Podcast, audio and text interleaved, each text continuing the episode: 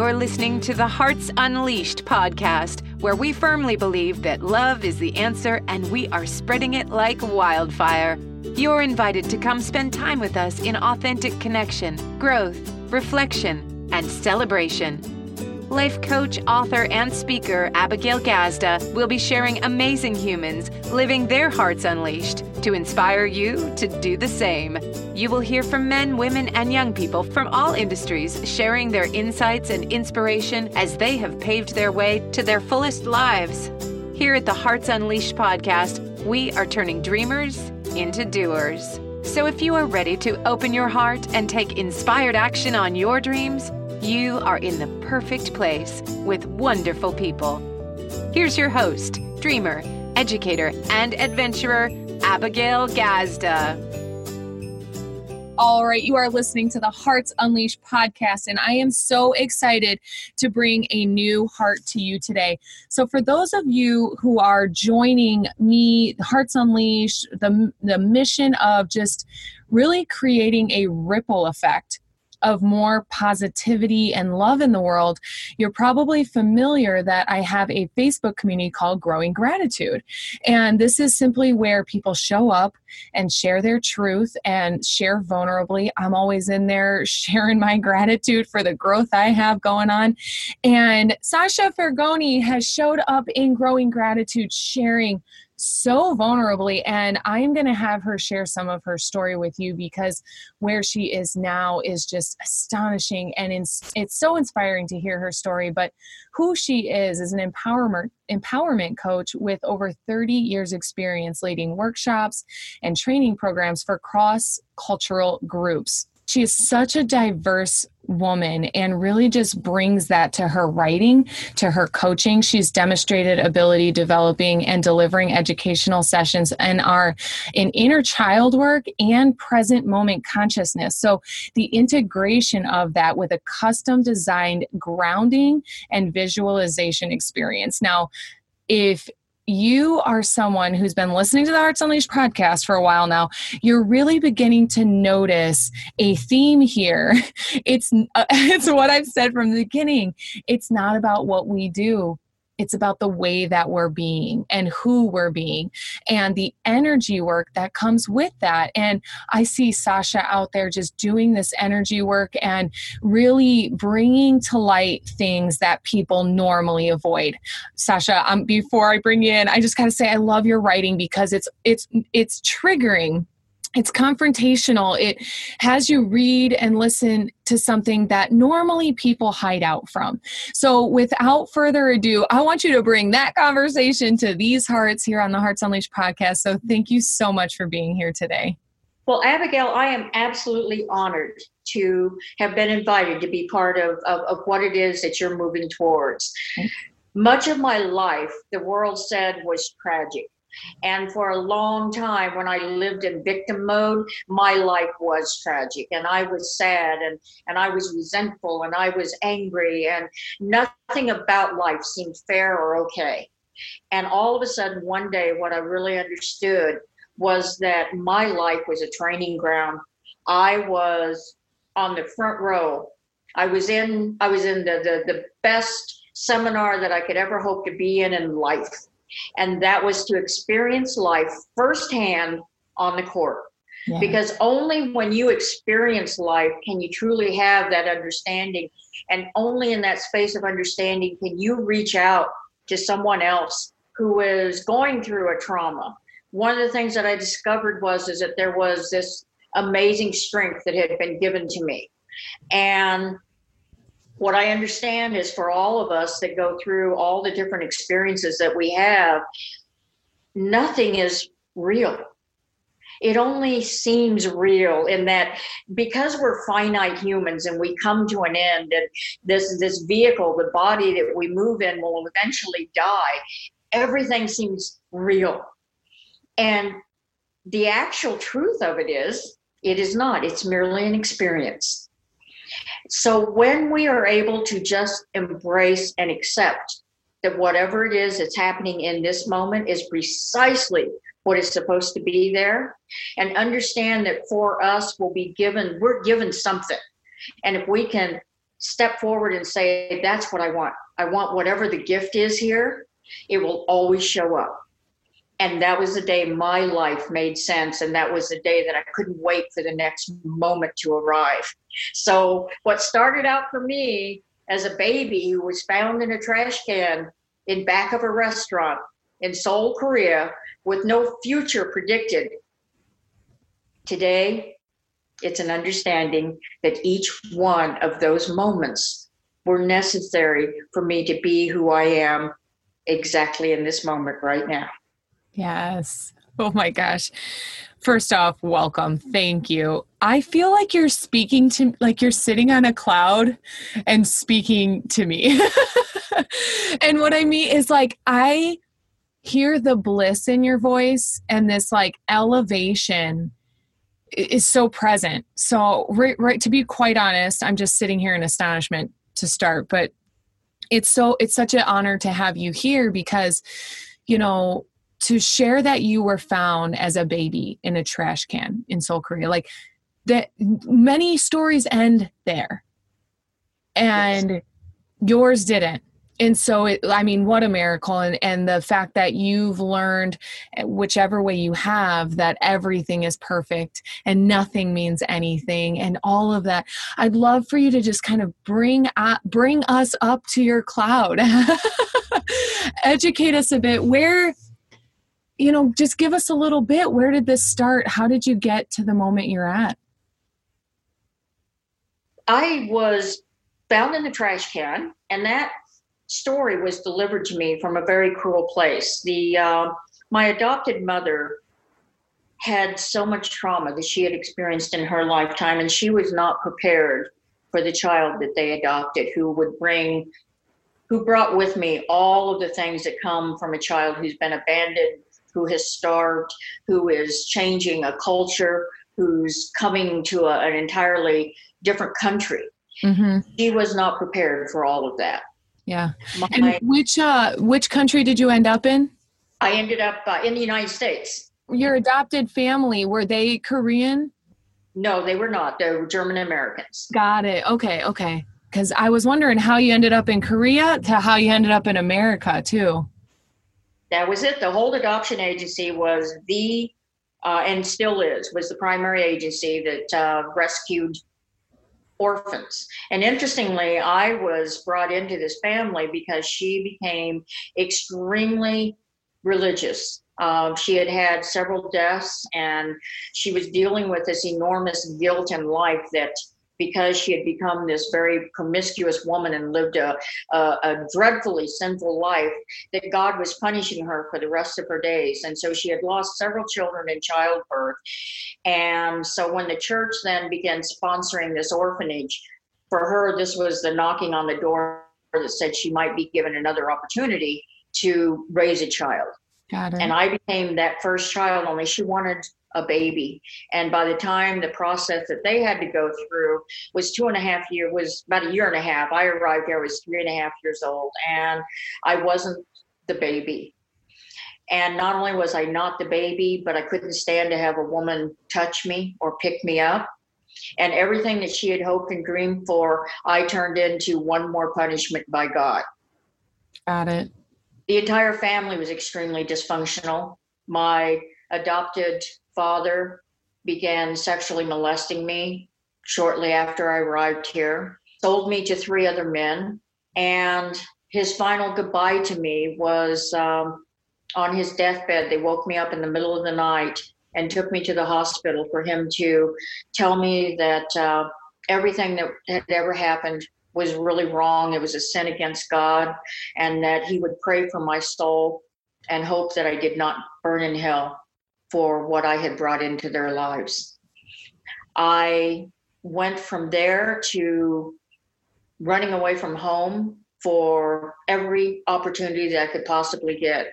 My adopted mother told me that everything that had happened in life was my fault.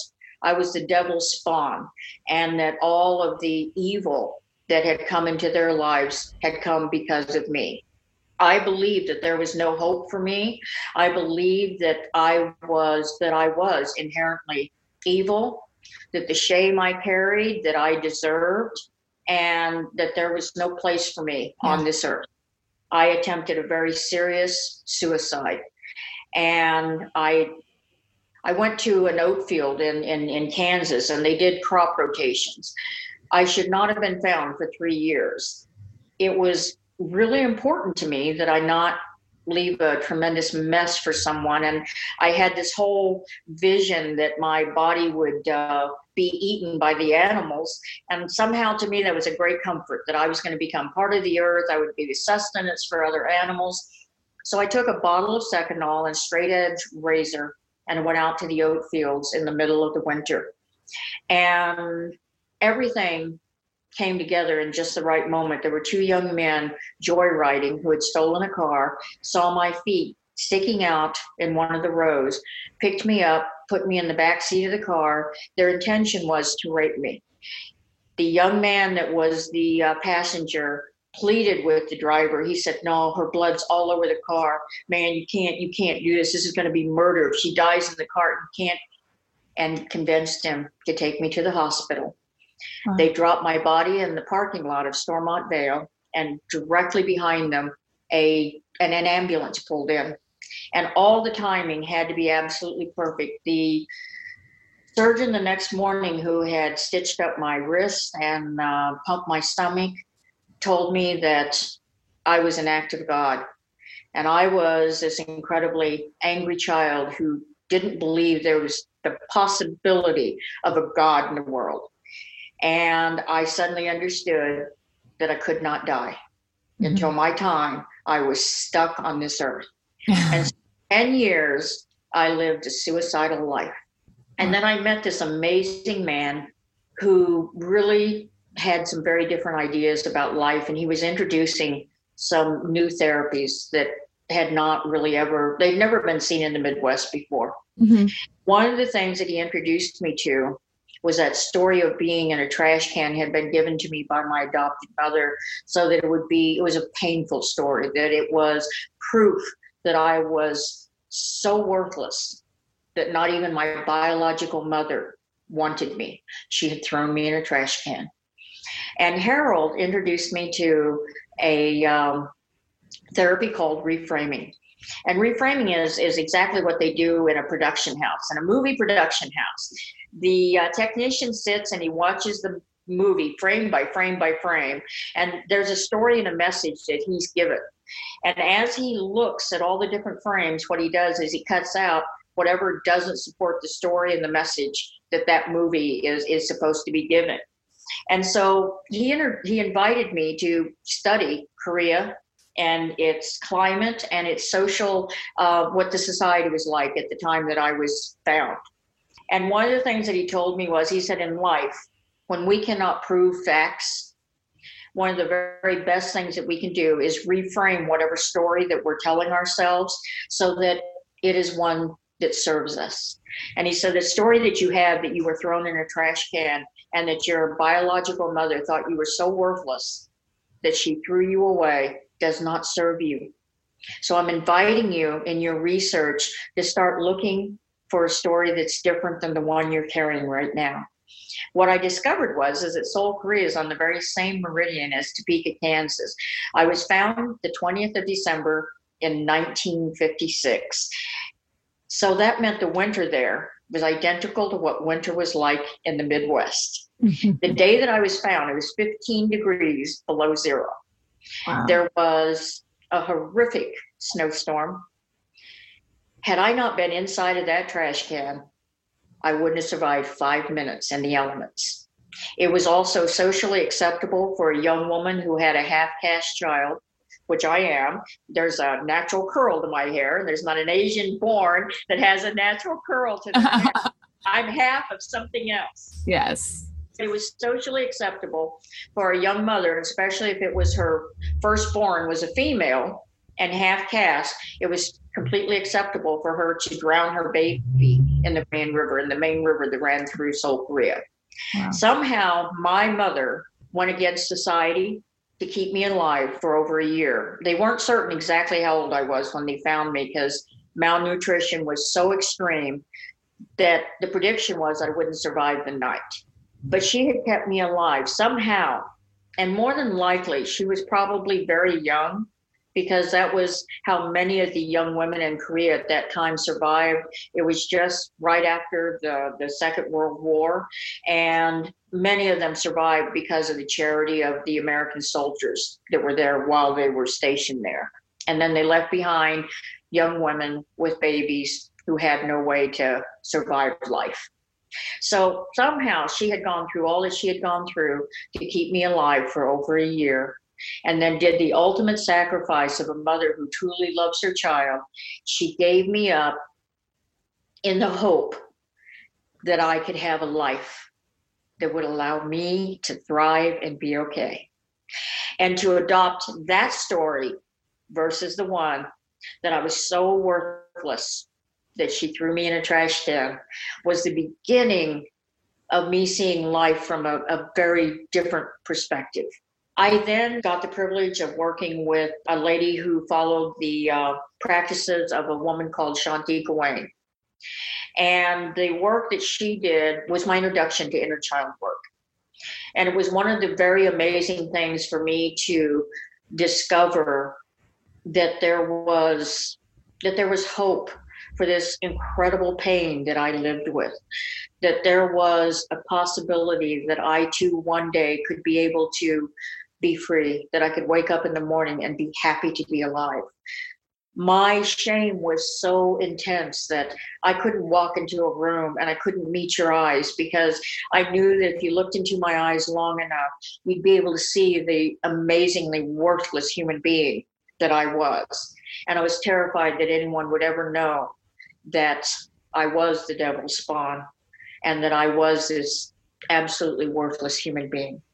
I began inner child work, and then someone introduced me. It was really many years later, introduced me to my very first experience of present moment consciousness. Later, I got to uh, experience work with uh, a group that followed Eckhart Tolle, and Eckhart Tolle became my mentor.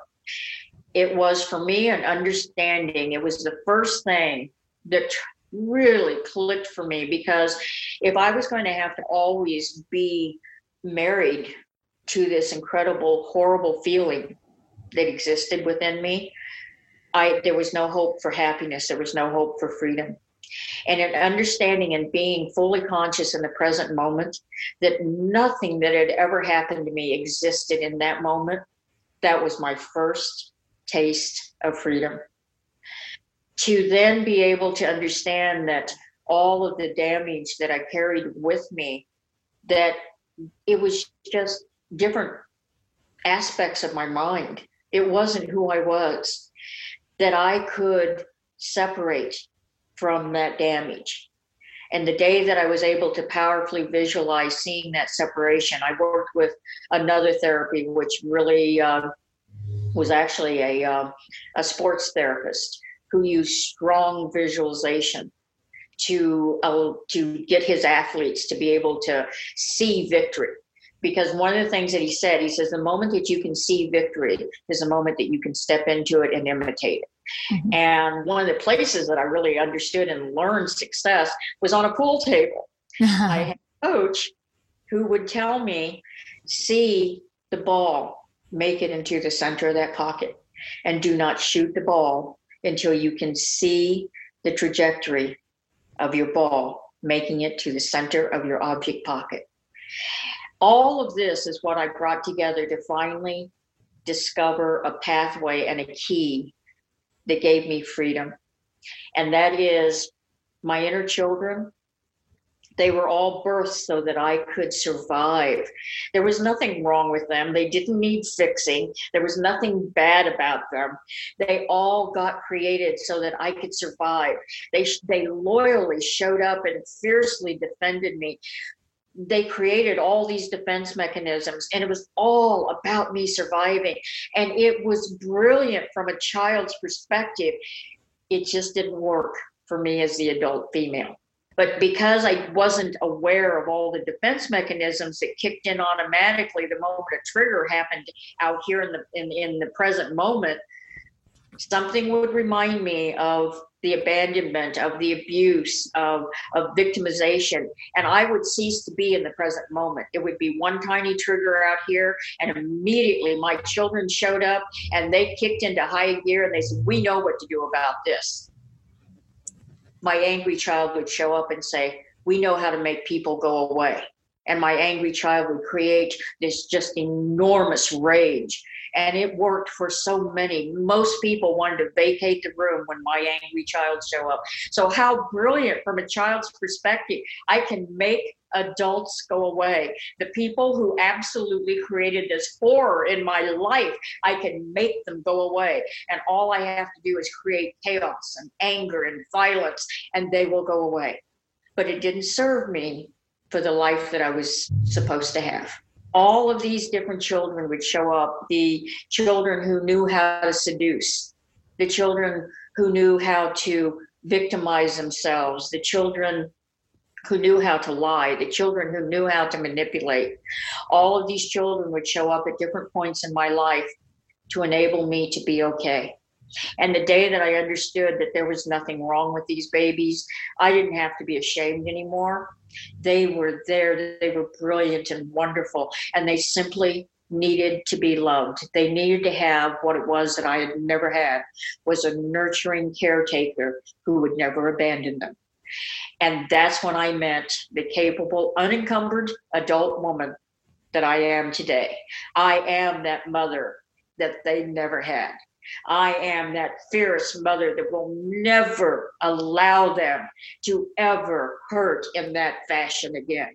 I am that mother who is always there. And when they show up and they're terrified and they're scared, I am the mother that says, It's okay, baby. It's okay. Right. I got this. You can count on me. I will never leave you. I could not agree more with you. You just explained like a whole year's worth of my own transformation. I'm so related and I really I want to bring it in for our listeners because I'm with you. I hear you loud and clear. I met about three ages of my inner children. I'm like, oh, come here, babe. Come here. I see you hurting and mad and throwing temper tantrums. Come here. And I call that, I heard you loud and clear. So I'd love to break this down for our listeners though, because this uh, it took me about a year into um, i had to do some healing work first some allowed to be angry some learning to say i'm not feeling okay the, like the different steps that led up to actually meeting those inner children and you know for our listeners i know i have people on all ends of the spectrum and so when we're like some people think that's them. We still think that's us as adults like when we're pissed off or blaming or shaming or judging or like i love how you guys you said i can make adults go away. Like and we think that's us and we yeah. fight with our friends we fight with our family we fight with coworkers and bosses or uh, people other authority. But i just want to start by drawing the the or like distinguishing the difference that those are not us as adults. It's no. And so how do how would someone kind of just starting this process discover their inner children? Mine began i really the three principles that i work with is inner child work strong visualization and present moment consciousness. Yes and there is an exercise that i do which is about bringing yourself fully present Okay. And it's really simple. It really and it's done in this you you do it exactly as I'm going to do it. And it has to do with the way the mind processes information. So you look to your left and you pick something in your environment and say, to my left, I see the letter N. In front of me, I see a photograph. To my right, I see a cabinet. And then you check your gut, and your gut is going to tell you when you're present. Oh. It if, when you begin this, generally what you're going to feel is that angst. You're going to feel that roiling that happens in your gut when when when emotional trauma is present. When one of your kids are present, your gut's going to be completely upset. Yeah. And then you open your eyes and you say, To my left, I see a frame. In front of me, I see a tree. To my right, I see a plant. And yeah. you close your eyes and you check your gut again. And you do once again open your eyes. To my left i see a couch. In front of me see i see an urn. To my right i see a vase. Mm-hmm. and you check your gut again. And you do it in sets of three. And each time you do it you're going to feel a calming in mm-hmm. your gut. Because the more present you become the more distant you are and the beginning of separation that you have from your inner children and then with that the next step was was a visualization where i literally i created a safe room. And the safe room has this really um, intricate path to get to. And it's created because the only person that can go there is me. I don't care who i'm working with what therapist i don't care who it is there is no one that can go there except for me and that's the place where I go, and it's completely decked out with everything that I would put in a room that makes me happy and puts me at peace. And so, my room, I go through a forest and I enter a tree, and I go through an underground passageway and come to a, a, huge tree with a door that's in the center of it. And when that door opens, it opens to this incredible room that has a fireplace and has just amazingly beautiful things and there are there are animals everywhere and there's just all these things that I just relate to and absolutely love. And when I go in and I sit down in this chair that gives me a hug when I sit in it I am completely at peace and totally safe. Yeah. and that is when I then invite my children to come and join me. Got it. and I sat in that room many many days before I could visually see my children. Mm-hmm but the very first time that I made an invite, my children would start showing up one by one. The child that was the very last child to appear was a child that actually had no face. She had no eyes, she had no mouth, she had no face. And all she did was cry. And she was the very last child to show up each one of my children and i have male children i i, I have a uh, very mm-hmm. defiant male child. yeah. Uh, I have a child who lies about everything. Mm-hmm. I uh, have a child who's just a master manipulator that uh, is the great observer of life, and she just gets what it is that people want to hear, and that's what she delivers. And so all these different children showed up for me.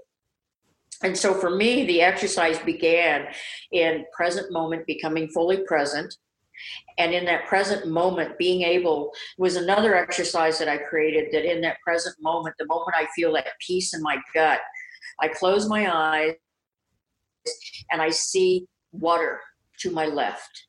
And it's seven inches of water that just flows alongside of me. And i stand and i ask whoever it is that's present to show themselves and whatever trauma I'm going through, there will be a child that has shown up to handle that trauma. And when I can see that child standing on the other side of the water, I will reach out across the water and I will take that child's hand and I will feel that trauma as if it were absolutely present, as if it were real. And then I see myself let go of the child's hand and I feel the trauma completely recede. And I know in that moment that there is a separation between me and my damaged inner children. And that where I'm at in this present moment, that none of that trauma and none of that damage, none of it is there with me. It is only there if I choose to bring it forward. Mm-hmm. So today, and, and that nothing that I do is about suppression. Nothing is about, it never goes away. There right. is no getting rid of, there's no control. Control is this word that's like taking a bottle of soda, shaking it up as hard as you can shake it, and then taking the cap and jamming it down on the top of it. And for a while, you can control that soda, but not for long. Pretty soon, the pressure will become so great and it'll explode all over. And that's what happened for me with much of my life. I would just emotionally throw up on the world around me because I was constantly trying to control those emotions. Mm-hmm. There's nothing about control. In the inner child, in the inner child work, it's about loving yourself. It's about giving yourself what it is that you always needed. Because what happens when we we live in life and why we live unfulfilled lives and we constantly are in search and nothing that we have is never enough is because we're trying to fill an internal need with an, an external solution and that will never work. Yeah. What we have to be able to do is we need to know what those needs are and we need to be able to fill those needs for ourselves. And the moment the moment that we can be that mother that we never had, the moment that we can be the father that we never had, the moment we can be that dependable, reliable adult mm-hmm. and caretaker that we never had, that's the day that we can be at peace. Because now we can quit being afraid. There is someone who's going to look out for us. Yeah. There is we can count on. And more than anything, we don't have to worry about being abandoned anymore. Yeah. I would love to just jump in right there with you because I I do I do a lot of that work with my clients the inner child work. I you know especially meeting um you know some some adolescent high school college age versions of us as well. I love going that far up. I I invite my a lot of my clients I go just meet those different identities and put them at a round table, you know, something of that sort. And I'm so present to that work. And the distinction I like to call it is you becoming your own loving parent.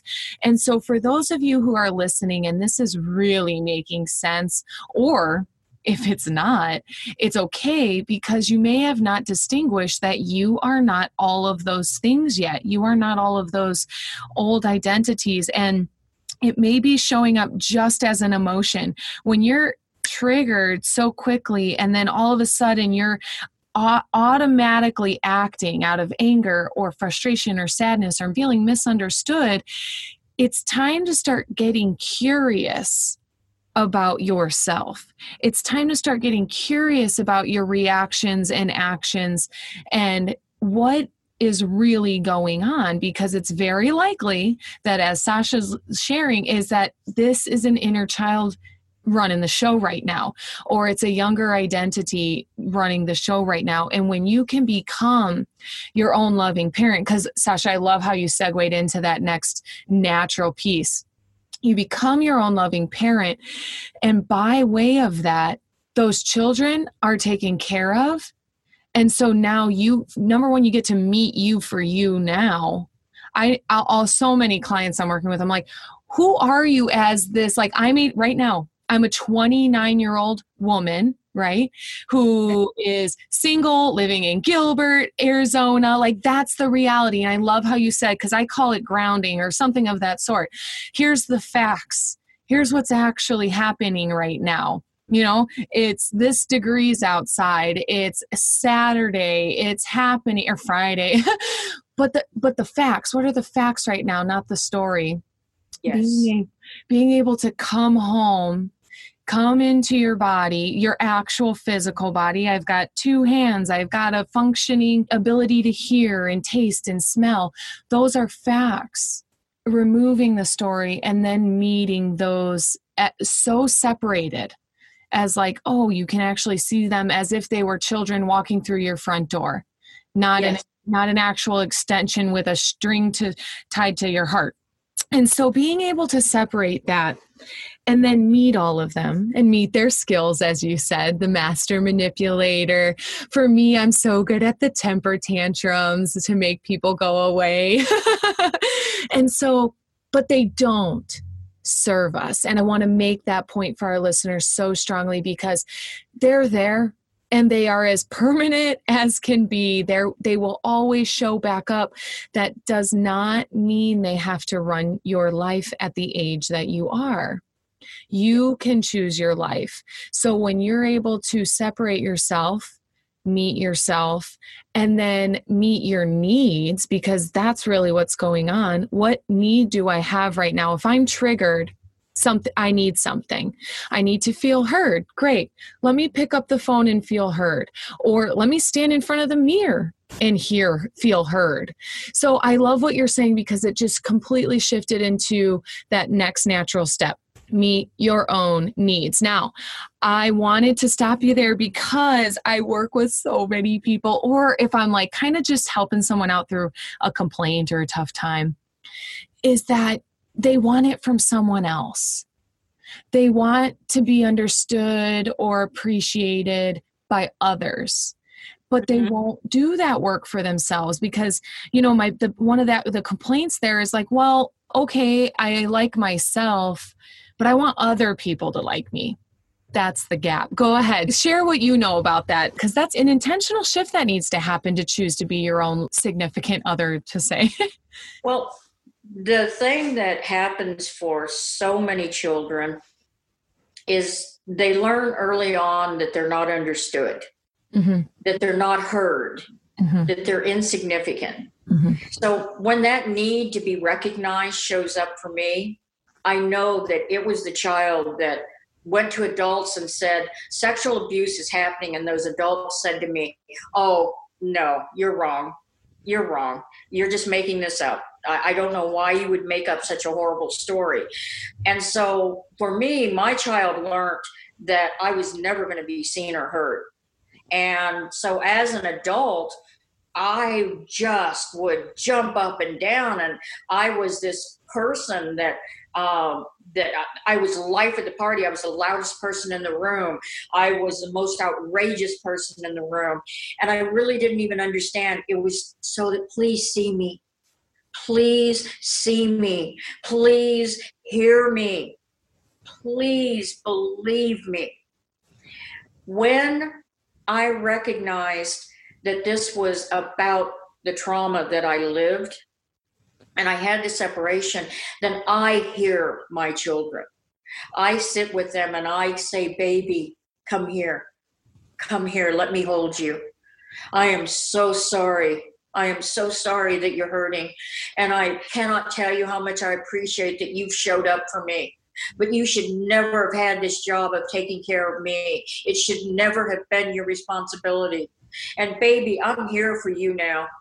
I'm here. I was not awake for a long time, but I'm here for you now. You tell me whatever it is that needs to be said. I will hear, I will listen, and I will believe you and a peace and a calm happens for me.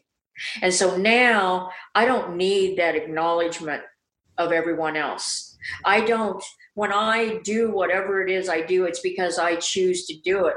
One of the things that, uh, that I've written about often, and that is whoever we pretend to be, that's who we are. We cannot assume a personality that's not within our tool chest it it's just not. It's like saying you're going to now be non-human. You have realization of what it's like not to be human so you're not going to choose a personality that's not going to be human. So whoever we pretend to be that's who we are. So i'm a caregiver. I'm a nurturer i'm a giving person. I am generous. I i i, I love the world. I'm accepting. I have faith. I have trust. That's who i am naturally. But when I have to use those things in order to make myself worthy, that's when they become to my that's when I victimize myself. Now I give more than everyone else does, not because I choose to, but because that's the only thing that makes me worth staying in that room. If I don't do more than everybody else, then I'm not good enough. And I, you won't keep me in your life and and and you won't value me because i'm not good enough. When i am able to soothe that child and let her know you are enough because you breathe. Now when i make cookies for a meeting it's because that's what i choose to do you buy someone a gift that's because that's what i choose to do when i give free time that's what I decide to do. And there's empowerment in choice. But we will always use as our tools whatever it is that we are. So if we pretend like we're a really good human being, that's who we are.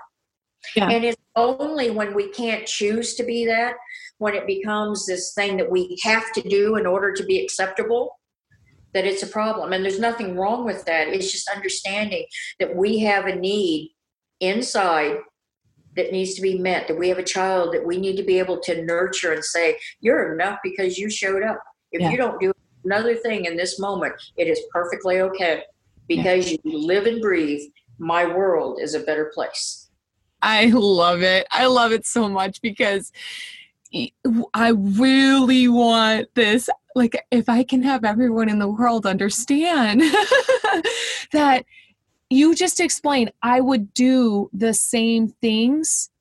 And when they come from a different source, it is authentic or it's not authentic. Whoever you're pretending to be is who you are. And when you choose that from that's just who I am and I'm allowed to be that, then that is. When you're serving from a full cup or a full plate, it's genuine, it's authentic, you mean it. And then there's the side that comes from validation, where Uh, please validate me, please affirm me and approve of me. And it's the same actions. You make the cookies, you clean up, you gift, uh, we serve, oh my gosh, I'm so grateful that you brought this because I'm always saying it's not about what you do, it's who you be. But this is such a let me validate you. this is such a, an affirming like conversation because I just have such a commitment that people understand you don't have your life doesn't have to become incredibly different right? It, it, the thing about it I, I one of my favorite clients her life looked exactly the same and she mm-hmm. became incredibly unleashed incredibly grateful. Then she decided to um, later she wanted to start a, a something an idea she had but it came from a really rich and authentic and genuine place. Her life just flourished her relationships flourished her mothership flourished her business flourished because she came from somewhere new. Yes. What how like share oh my gosh i'm just so grateful but i'm going to hand it over to you. What um what sort of differences have you seen with other people that you're working with like where this is true this transition that you get when you can turn off needing validation externally and you can just simply validate yourself that you are worthy, you're whole, you're complete. What sort of transformations have you seen? I um, work with a lot of couples, and with the women who come from my generation and and older, oftentimes they live their entire life being martyrs they did nothing for themselves. They lived their entire lives for their family.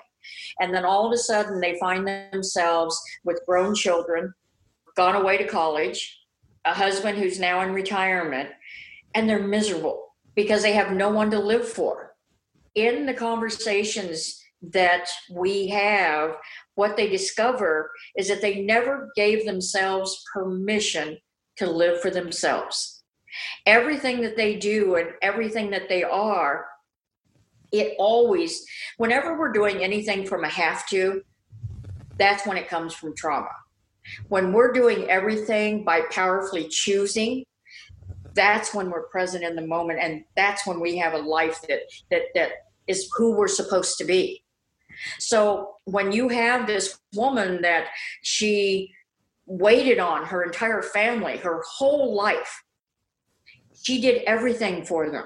The, the house was spotless. Everything they needed was there. She organized, she planned, she created. And now all of a sudden, she's left with no one to do that for. And what we'll end up in is a conversation which, interestingly, some of the women arrive at a place where they think they want to be divorced. And I worked with a couple, which is exactly where they were they had raised their children. Um, it was actually a very interesting thing. Um, infidelity had happened about a year after they had gotten married, but they realized that they had this empire that the two of them they saw a like vision, and there were things that they wanted to accomplish in life, and they were really good partners. And so they decided to stay in a marriage not because it was going to be a marriage any longer, but because it was going to be this incredible partnership. And that's what they were. They built a financially dynamic empire. They raised four amazing children. They live extremely well. And the last child went off to college, and now the two of them are getting ready to walk away. I had worked with uh, his brother and, and their family, and he said, I'm going to ask you before you decide to get a divorce, spend an hour with Sasha and see if there's any perspective she can give you on this because they were each other's best friend. Uh, they were two brothers and their wives were best friends. They were best friends, and a divorce was just going to mess everything up. So. my client really wanted his, his life not to be messed up. And he said, I'll pay for your first. And they lived in California and they actually flew out here and they spent three months with me. What I heard in the very first session was undeclared love. Both of them had lived 35 years in a marriage and they had loved each other, but they had been afraid to tell each other that they were the one that loved the other one because they thought they had just both decided that they weren't in love. There was nothing about this that was going to be a love relationship. This was about an empire building. And they didn't want to be the one to give it up and say, I love you. I really, truly love you, to be that vulnerable one. And so when I heard that, because I listened to how they talked about each other and how they met and who they had been, and I heard the admiration that they had for one another. And in that moment, I turned to him and I said, You're very much in love with your wife, aren't you? He goes, I've always loved her. And if I could go back to that day and change that one action, I would have done that. And then the amazing thing is, I turned to her and I said, Now, surprise your husband. You're very much in love with him, aren't you? And she was just like shocked. And I said, Let's be real in this moment. You've got nothing to lose. You're getting ready to call it done and get divorced. So, what do you have to lose by being honest and vulnerable in this particular moment? And she broke down and she started crying and she goes, I have loved him my entire life. All of a sudden now, these are two people who can very authentically be who they want to be with one another. Nothing's going to change in their life. They're going to be these dynamic human beings that they've always been, but they've been pretending to do it from a story. When we are able to separate from the stories, I this one I just want to share with you because it's just perfect for this moment in the very beginning of my therapy, I had a therapist, and that's what we talked about: is the, the stories that we create and live into. So she had what she called uh, safe parties. She worked with children that came from abuse backgrounds, and what happens with children that come out of sexual abuse is they don't learn socialization skills well. They generally tend to be too affectionate. They tend to be too trusting. They because they've learned that there are boundaries that should be breached. And so she actually had these parties so that so that these kids could start learning how to be adults and how to be socially okay as adults. And so at her safe party, what your instructions were is that whatever you experienced emotionally, that you made notes of those and then we talked about them in group. And so one of the things that that, that i always had was all this story about how people um, i grew up in the midwest and there was a lot of prejudice there and that was real. There truly was. But i automatically wrote the story that everyone hated me everyone disliked me. There was some reason why when you met me you would just completely and totally dislike me and so that's what i did is i went to one of the safe parties and there was a lady and uh, I wrote my entire story. And um, when I shared it with the group, I said, you know, I saw her see me across the room and I knew the moment she looked at me that one look at my face, she was a, a, a white woman. And I, I was, I know that she took one look at me and decided I did not belong at this party, that it was only for white people. There was no reason. I was too young, that uh, nothing about me had any class. And I had this entire story of what she thought about me. And as she approached, I wanted to say something to her, but she completely dodged me and pretended like she had to go into the bathroom. And even when I went in the bathroom, she was completely uncomfortable, wouldn't read my eyes, and refused to talk to me. So my therapist also worked with reframing. She goes, I'm going to propose an alternate story. What if she had bad gas? She goes, Imagine what her expression would be like if she suddenly knew that she was entering a room full of people and that she had to fart worse than she's ever farted in her entire life. She goes, What would her expression look like? And she goes, and as you got close to her and were blocking her pathway to the restroom where she could, you know, fart without having the embarrassment, what do you think her expression would be like with you preventing her from entering the bathroom to let go of this big gas ball killing her. And then when you follow her into the bathroom, and then once again, she doesn't really want to have this loud, explosive fart with you standing there. What do you think her actions and what do you think her expression would be like? And the entire group is cracking up laughing because, yes, that story absolutely could apply to the very same one that I had written this whole story about how she didn't like me. She thought this about me. She thought that about me. She goes, So from this day forward, what I'm going to offer to you is every time you see someone that you think has a bad opinion of you, remind yourself they probably just have to fart. It was a power tool from that day forward. Seriously. Hear her every time I'd start writing the story about someone having a negative. I could hear her in the background laughing, going, "They just have to fart." and I love it. I love it because this is it's a great thing. Let's send our listeners off with this tool is like switch that internal dialogue. If um have you ever heard that quote was like you'd be surprised what people are thinking about you or the fact that they're, that they're not thinking about you at all. Get over it. Get over yourself. Like, and I'm great at it. Good guys. Hey, number one, I am great at taking everything personal. So I'm with you. They don't like me. They think I'm too loud. I'm they're too loud. Like it's it goes on and on and on, right? And yeah.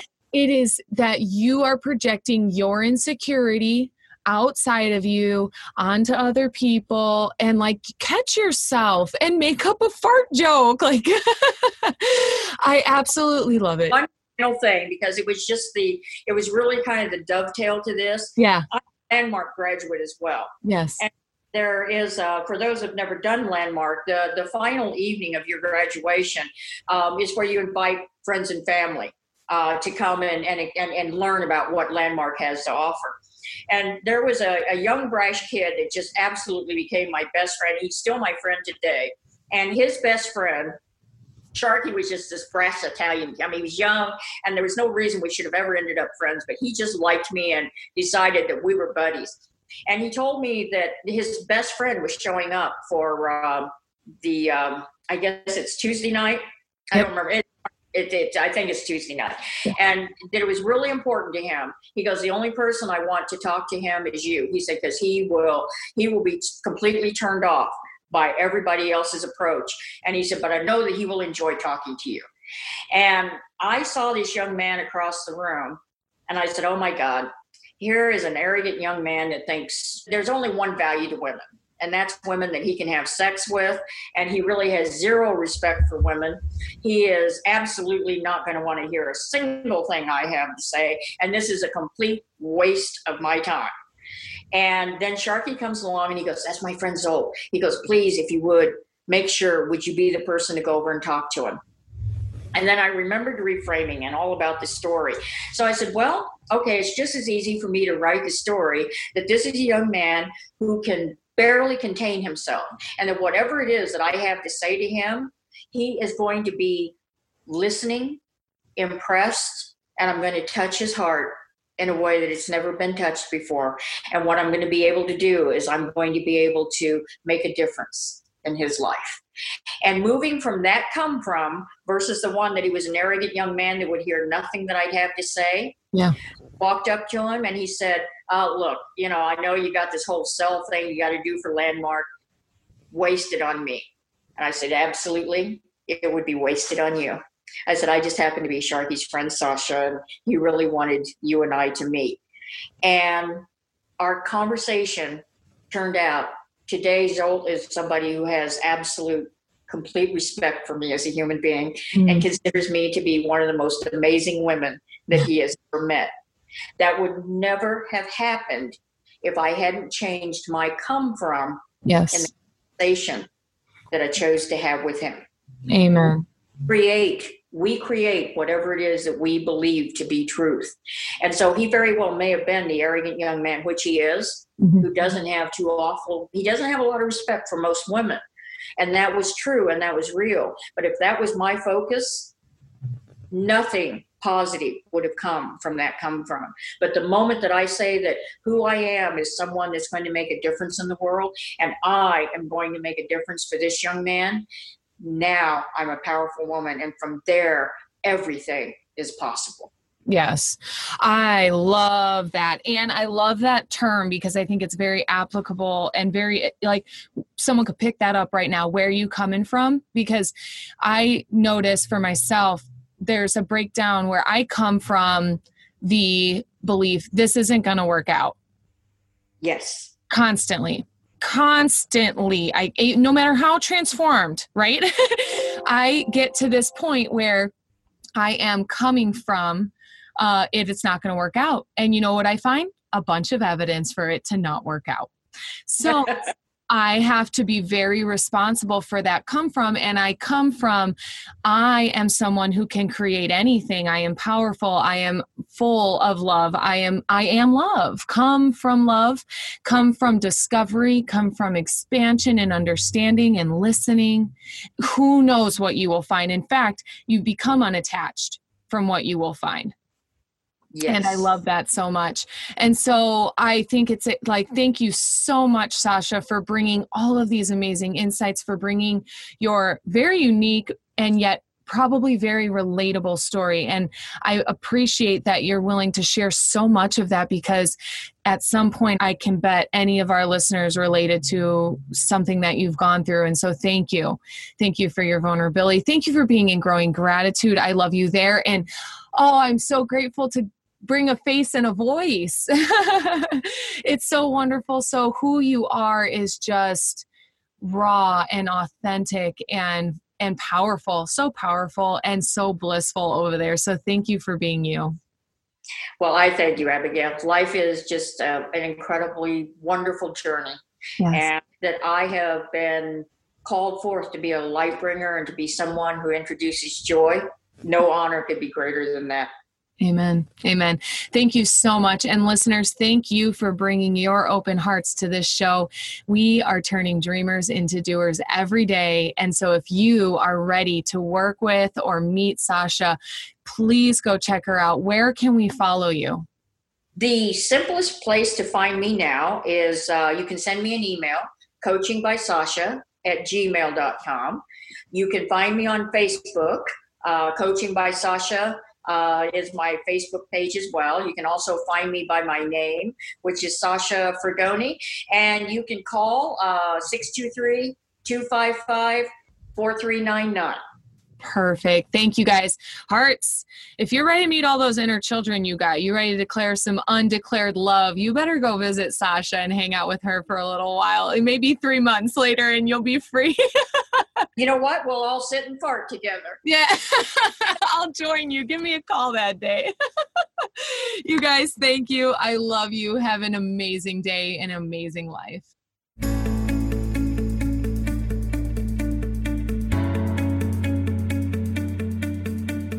Today's Hearts Unleashed podcast is brought to you by Pomsy, a super comfy sock company committed to sharing your message straight from your heart right through the bottom of your feet. Your host, Abigail Gazda, and Pomsy have joined forces to bring you the Hearts Unleashed collection, filled with inspiring socks and mugs. Sip your inspiration out of the new mug and come cozy up with us as you tune in to the Hearts Unleashed podcast. You can also give the gift of motivation to your loved ones by grabbing their next new favorite pair of socks at Pomsy on Etsy. Thank you for joining us on this journey where we are achieving our dreams one step at a time.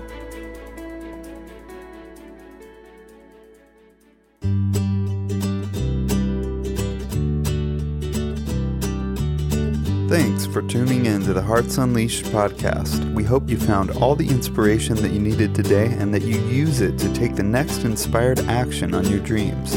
If you loved the show, share it with a friend. We love spreading the love. For more information, to listen to more episodes, or to shop Hearts Unleashed, head over to heartsunleashed.com. See you next time, Hearts.